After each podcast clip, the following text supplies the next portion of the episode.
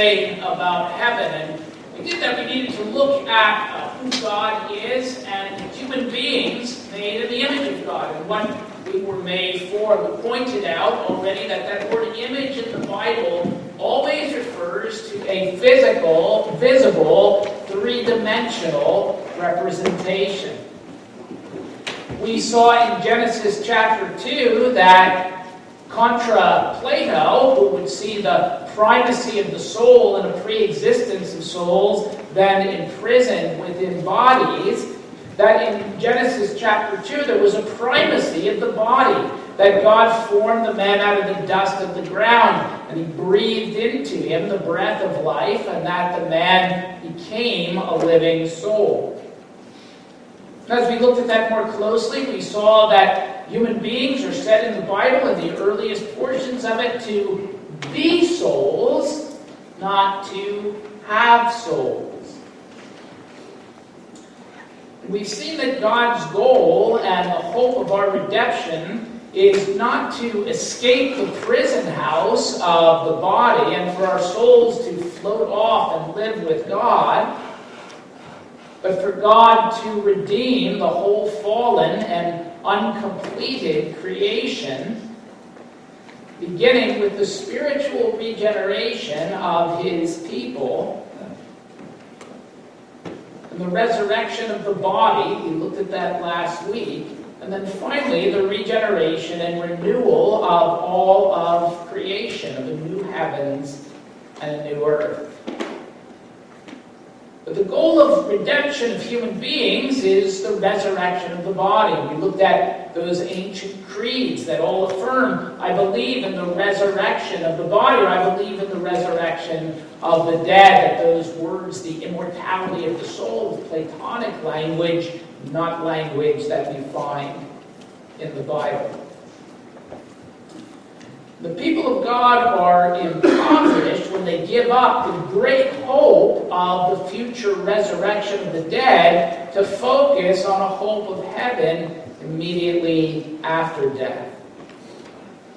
And yet, in the Bible, there is a hope of heaven immediately after death. Though not, I have become convinced, the hope of Plato and the best thing that we could do would be to expunge Plato from our minds. And the hope that the Bible presents will not fit into Platonic or Aristotelian or Newtonian categories. But while it's important that we don't let a hope for present blessings rob us of the hope for the future, it's also important that the hope of a future resurrection should not rob us of the present hope of heaven now for those who have fallen asleep in Jesus. Today I'd like to read to you from Paul's uh, letter to the Ephesians, Ephesians chapter 2, verses 4 through 7, which at first might not seem like it has much to do with the issue that we're speaking about today. I hope that by the end of our time today, you'll see how it does. Ephesians chapter 2, verses 4 through 7. This is God's Word. But because of his great love for us, God, who is rich in mercy, made us alive with Christ even when we were dead in transgressions. It is by grace you have been saved. And God raised us up with Christ and seated us with him in the heavenly realms in Christ Jesus, in order that in the coming ages he might show the incomparable riches of his grace expressed in his kindness to us in Christ Jesus. Father, we thank you today for the precious promises of your word. All of which promises are yes and amen in Jesus Christ. We thank you for your great love and for your great mercy, for the great hope for which you have destined us, and the great truth and reality now. Father, we pray that you would help to give us just a glimpse of the sight of those things which we lay hold of by faith. Through Christ our Lord, we pray today. Amen. you read the Bible, particularly the Old Testament, you can't escape the idea that human beings are an irreducible complexity. Now, that language uh, is used by some biologists, an irreducible complexity, to speak of organs that would be very difficult to explain how those organs could come to be by some really evolutionary process, because uh, every part of them are interdependent on one another. And as we've been looking at the constitution of human beings, we see that human beings are this irreducible complexity. They're not this kind of Platonic idea where you have uh, this, this lifeless body that's kind of like a glove and an animating soul that fits within it, but that can easily be separated from one another. And as we look at the scriptures and we read words like that, um, soul or spirit, and uh, oftentimes that word spirit, you know, that word can be translated as breath. I think oftentimes should be translated that way, referring to the breath of life into which God breathed, or into Adam uh, that God breathed that it's much better for us to look at that not as components of human beings, but as aspects of human beings. I think those words are best understood through the lens of the Apostle Paul's distinction between the inner and the outer man. And Paul makes that distinction in Romans chapter 7 and 2 Corinthians 4 and in Ephesians 3. The inner and outer man can be distinguished, but they can't really be separated from one another, just as you might think of the uh, inner part of this building or the outer part of this building. We can distinguish them, but you really couldn't have an outer part of the building without there being an inner part of the building, and vice versa. And human beings, as living human beings, are an irreducible complexity. It's important for us to remember that for us and for our salvation, the Word became flesh. The Son of God became incarnate. So central is that truth to the Bible's teaching on redemption that it would be inconceivable that there could be any redemption apart from it. But it's important that we understand what that means. It's not that the Word or the Logos or the Holy Spirit came to indwell a human body. It's that the Son of God took to himself an entire human nature, what we would call body and soul, inner and outer man.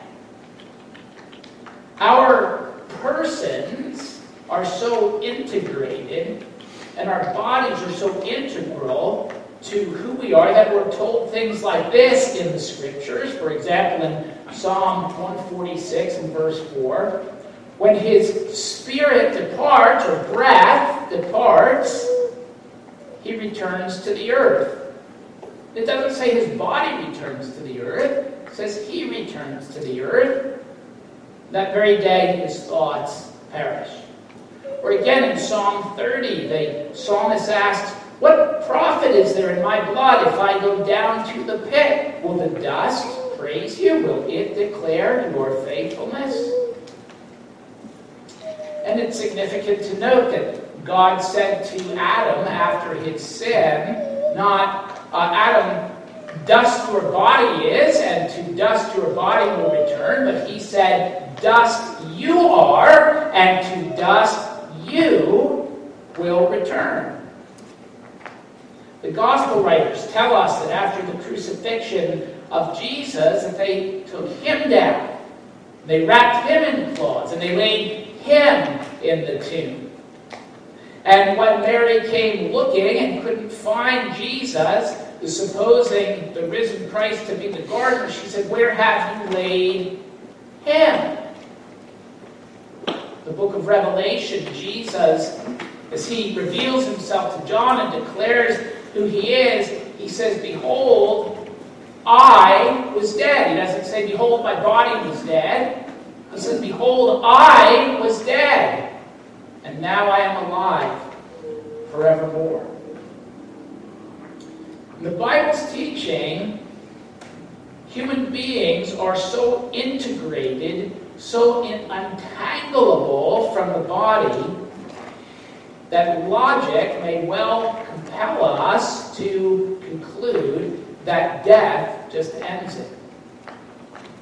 It compelled the Sadducees to draw that conclusion. Or at least that death ends it until the resurrection. And there have been various splinter groups in the Christian church that have thought so.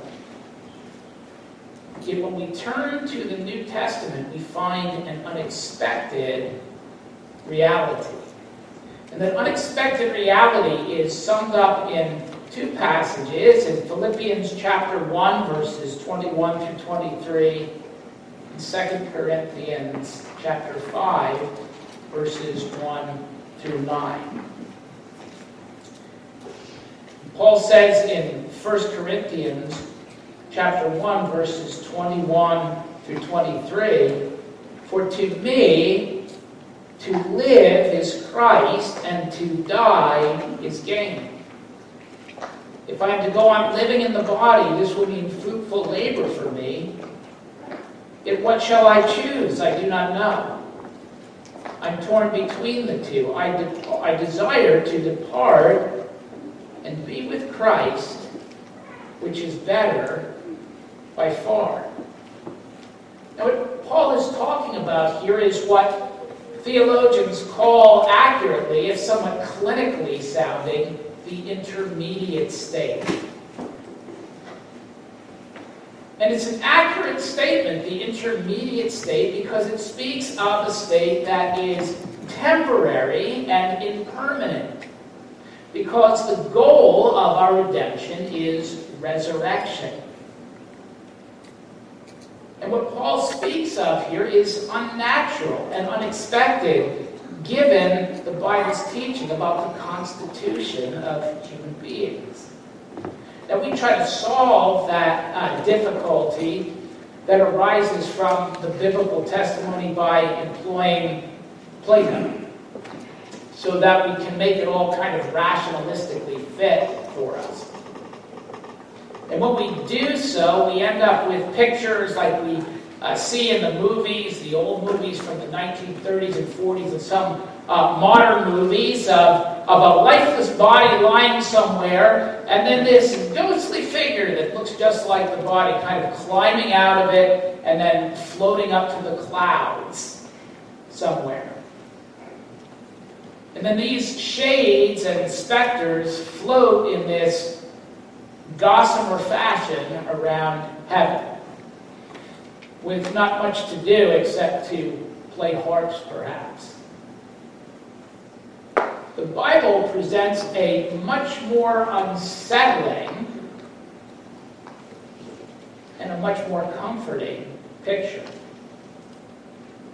It's important as we try to get that picture in mind to understand that Jesus rose from the grave bodily. We looked at that last week. That the, that the gospel writers strain to show us that they want us to understand that Jesus rose from the dead, not in some spiritual or metaphorical fashion, but that he physically rose from the dead. I pointed out that you might disbelieve the testimony of the apostles in the gospel, but you can't misunderstand what they're telling us. That Jesus came, he stood among them, and he said to them as they thought they were frightened and said they thought that they saw a spirit, he said, I'm not a spirit. He said, touch me and see. A spirit does not have flesh and bones as you see that I have.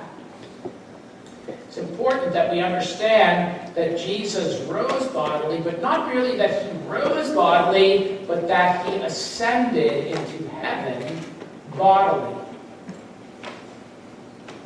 And I want you to stop and just think about that for a minute and let that sink in. After spending 40 days with Jesus on and off after his resurrection, they watched Jesus ascend into heaven. In Acts chapter 1, as they witness this happening, they're standing there kind of gawking at the sight. We're told that there was an angel that stood next to them who said, Men of Galilee, why do you stand looking into heaven? This same Jesus who was taken from you into heaven will come in the same way as you saw him go into heaven. That this Jesus who rose bodily, who ascended bodily, is going to return bodily. The Westminster Shorter Catechism, question 21, uh, asks the question Who is the Redeemer of God's elect? And I love the answer that the Shorter Catechism gives to that question. It begins by saying the only Redeemer of God's elect is the Lord Jesus Christ. And you know what? That answers the question. We could stop there. There's the answer to the question. Who's the Redeemer of God's elect? It's the Lord Jesus Christ. But the Westminster Divines thought it necessary to go on to tell us more.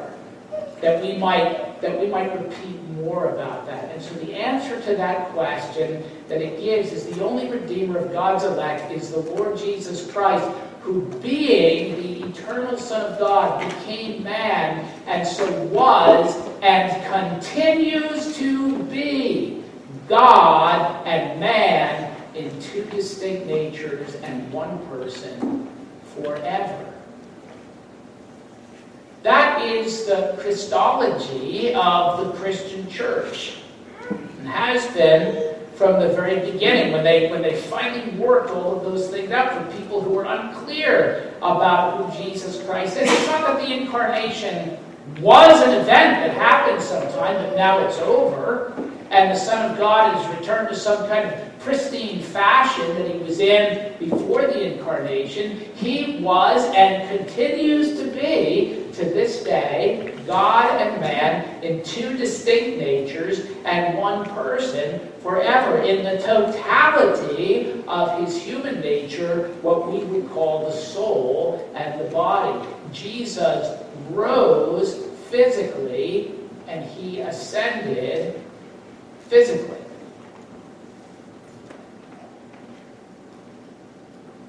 The natural, almost inescapable conclusion of that truth is that Jesus is some place. Let's sink in for a minute. Jesus is some place. John chapter 14, before he went to the cross, Jesus said to his disciples, I go to prepare a place for you.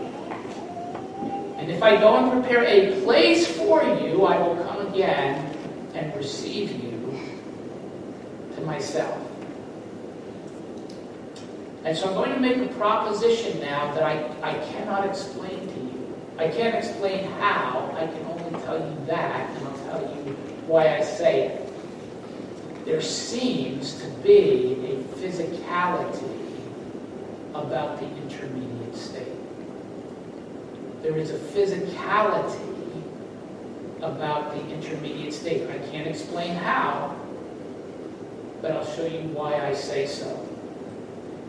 The other passage I directed your attention to was 2 Corinthians chapter 5. And in that passage, Paul says this. Now we know that if the earthly tent we live in is destroyed, we have a building from God an eternal house in heaven, not built by human hands. Meanwhile, we groan, longing to be clothed with our heavenly dwelling, because when we are clothed, we will not be found naked. For while we are in this tent, we groan and are burdened because we do not wish to be unclothed, but to be clothed with our heavenly dwelling, so that what is mortal may be swallowed up by life.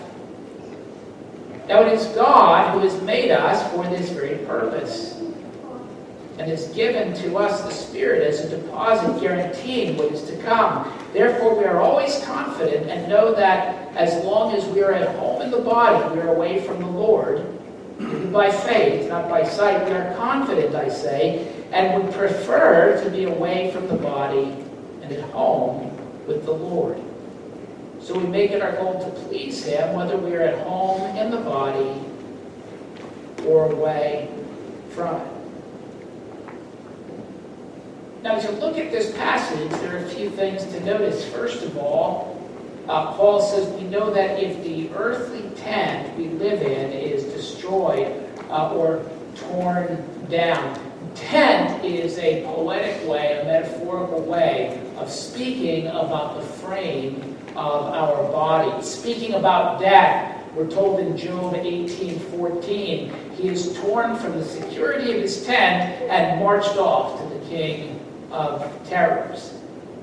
You know, we're told in John's gospel that the Word became flesh and dwelt among us. And the word that uh, John chose to say dwelt among us is a Greek word that takes its roots from tented or tabernacle among us.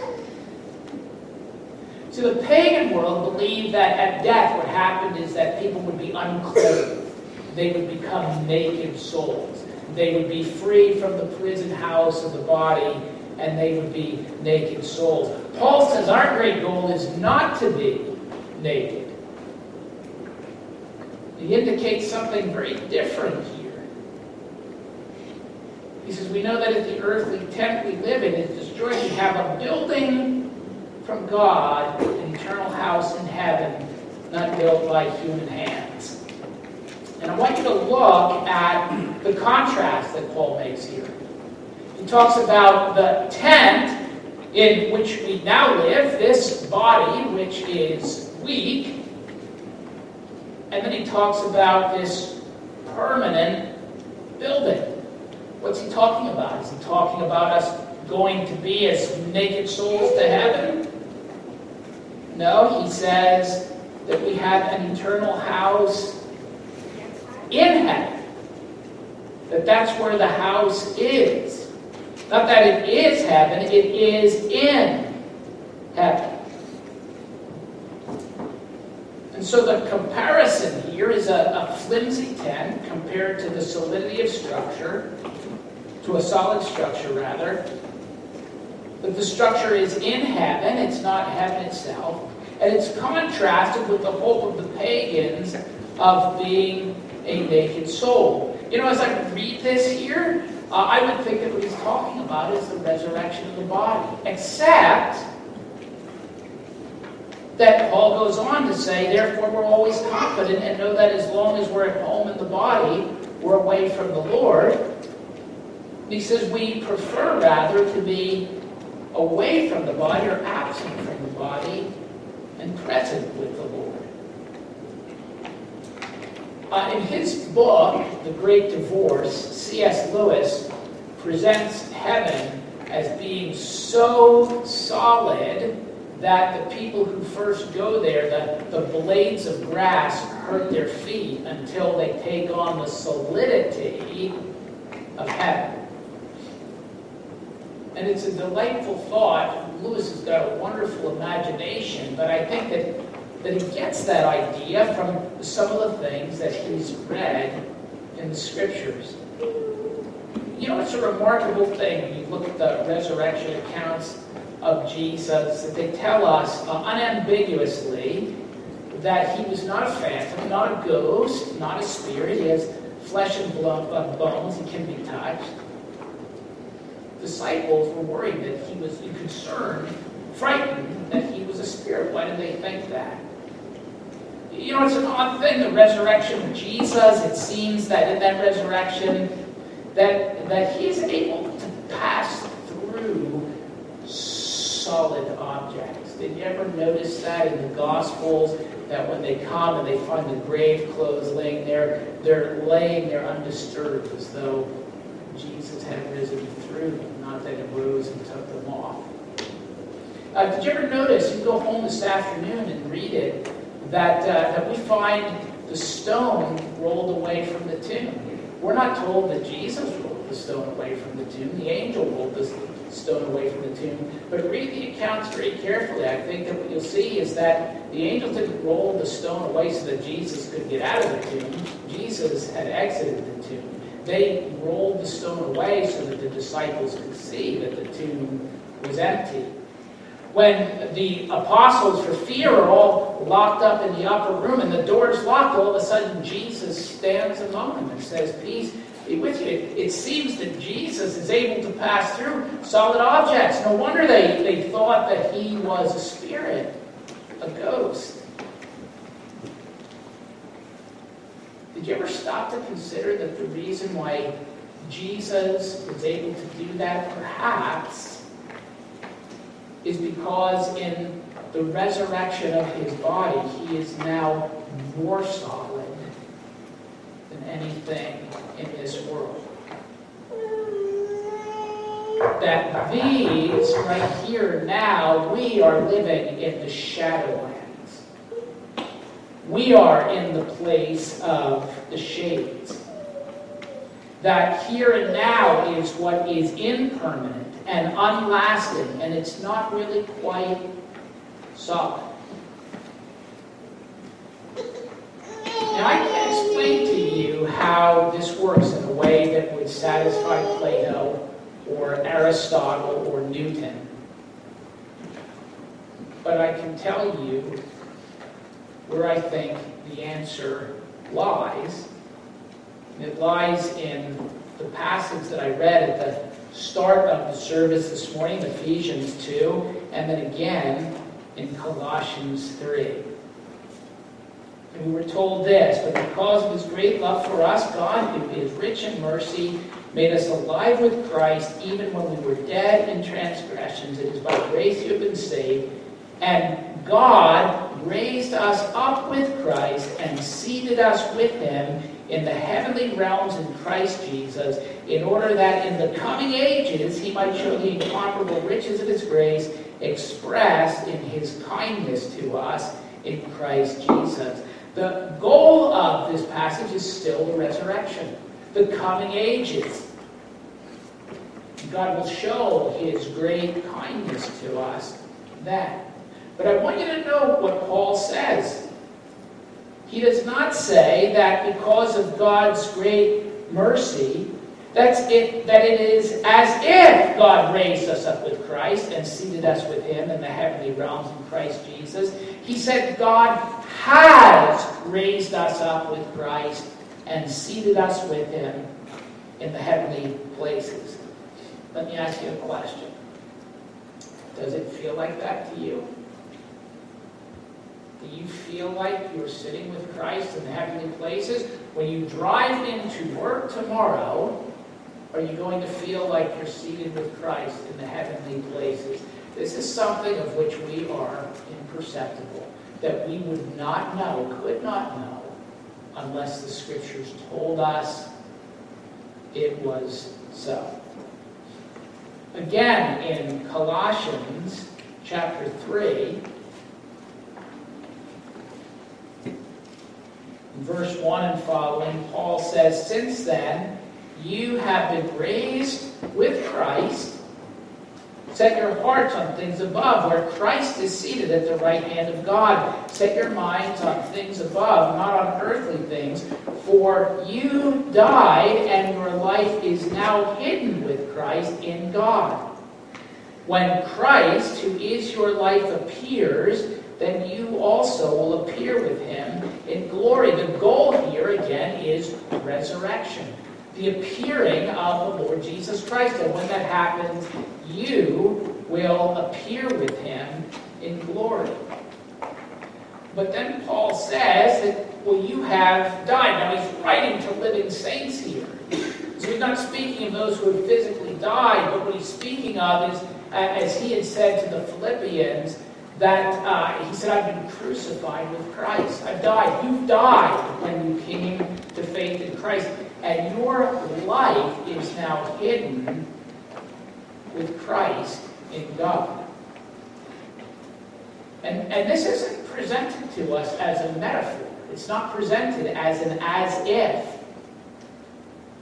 There is a reality that takes place that happens through regeneration and faith. It's a reality that's imperceptible to us now, that seems to become perceptible at death. And that seems to have a tangibleness and physicality about it. I cannot explain that. I can only tell you what I see in the scriptures.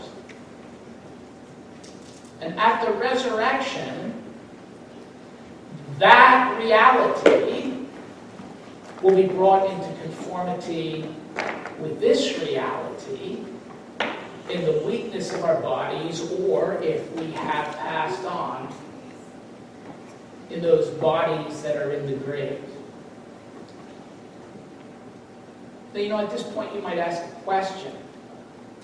And the question might be this if, if after our death we're, we're not disembodied ghosts floating around on clouds, if, if there is this other reality and there's a solidity and a physicality uh, to all of that that exceeds the solidity and physicality that we have here, what's the point of the resurrection? What's the point of it? And the answer to that question lies in understanding God's unremitting jealousy.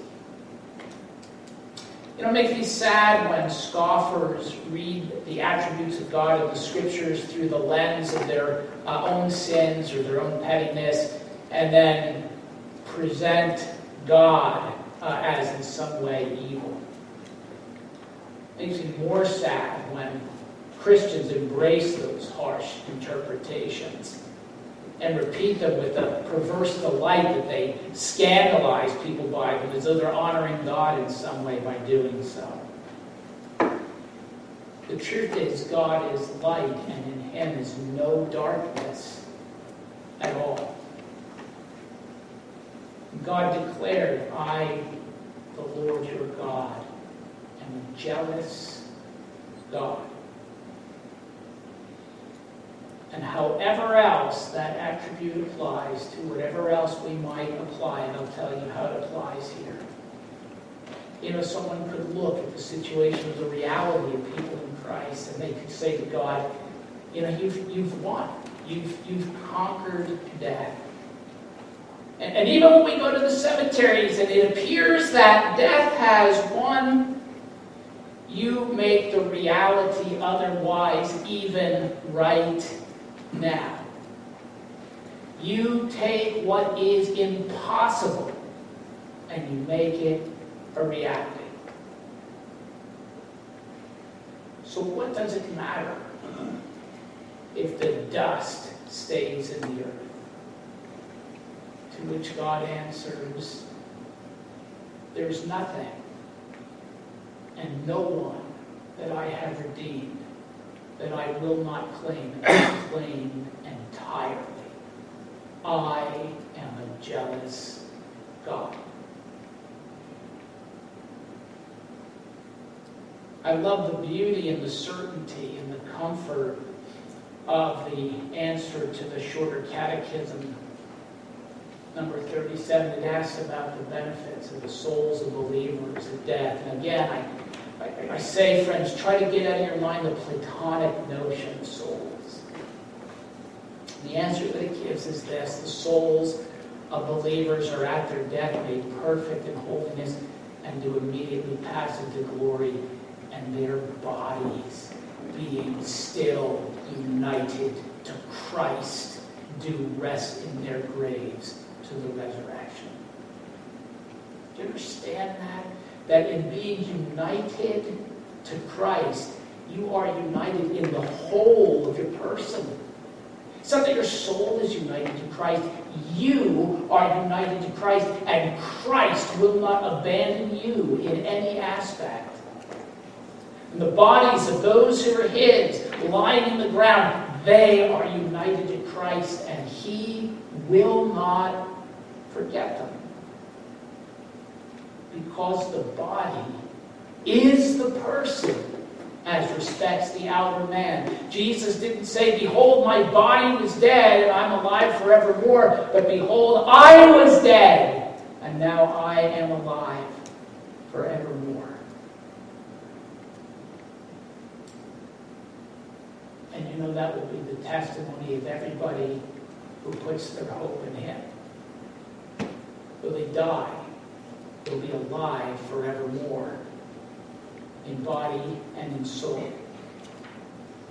The hope for the future resurrection shouldn't rob us of the present hope for heaven right now for those who fall asleep in Jesus. That hope, I can't explain it, but that hope is no ghostly hope. It's no intangible hope. But it's not the ultimate hope not the final hope, that's the resurrection of the body. A friend of mine, a fellow by the name of uh, Mike Bauman, Mike and I used to work at a small college in New Jersey years ago. Mike went on to teach at Hillsdale College, and a few years ago, uh, Mike had a heart attack and then a stroke to which he succumbed. But Mike was reflecting on this, and he wrote these words. I want to read them to you. He wrote, And if we are blessed with a moment of insight, we will see our own destiny. We will learn what graveyards really are. Not long lines of weathered headstones standing as silent testimonials to broken dreams or to separation without remedy, but rows and rows of planted seeds awaiting the harvest of the last day we will understand that what is harvested far exceeds that which we laid in the ground. We will see that caterpillar and butterfly, acorn and oak, kernel and stalk, bulb and tulip and egg and rooster are merely two stages in the development of the same life we will see that the transformation wrought in the unseen darkness behind the veil of death is so magnificent that what we ourselves will become is hardly recognizable in what we now are. As Paul said to the Corinthians, that it's God who's destined us for these things. Why? Because the chief end of man, the chief end of human beings, is to glorify God and to enjoy Him forever. I said on the day that we started this series that I hope none of you are hoping in heaven or longing for heaven. Because God created us to hope in Him and to long for Him. If you are in Christ, you will find that your hope to enjoy Him will be fulfilled without end and without interruption. That to use the words of Proverbs 4:18, the path of the righteous is like the morning sun, shining brighter at death and brighter still at the resurrection till the full light of day. The great goal to which we are destined is summed up in Christ in the resurrection. But the hope of the future resurrection should not rob us of the present hope of heaven now for those who fall asleep in Jesus. Father, your grace to us is incredible. You do beyond all we could ask or imagine. And Father, given what you tell us in your word and what we perceive in ourselves. We, if we stop and think about it, we, we, we know that we are we, our bodies, our inner selves, as well as our outer selves. What ought to be impossible, you make a reality for us now. And have an even greater end in view for us. Help us to reach our chief end, that we would glorify you, and that our Father, we would enjoy you forever and ever. And if we die before Jesus returns, that we would do so without interruption. Confident that we will by your word, your promises to us. Amen.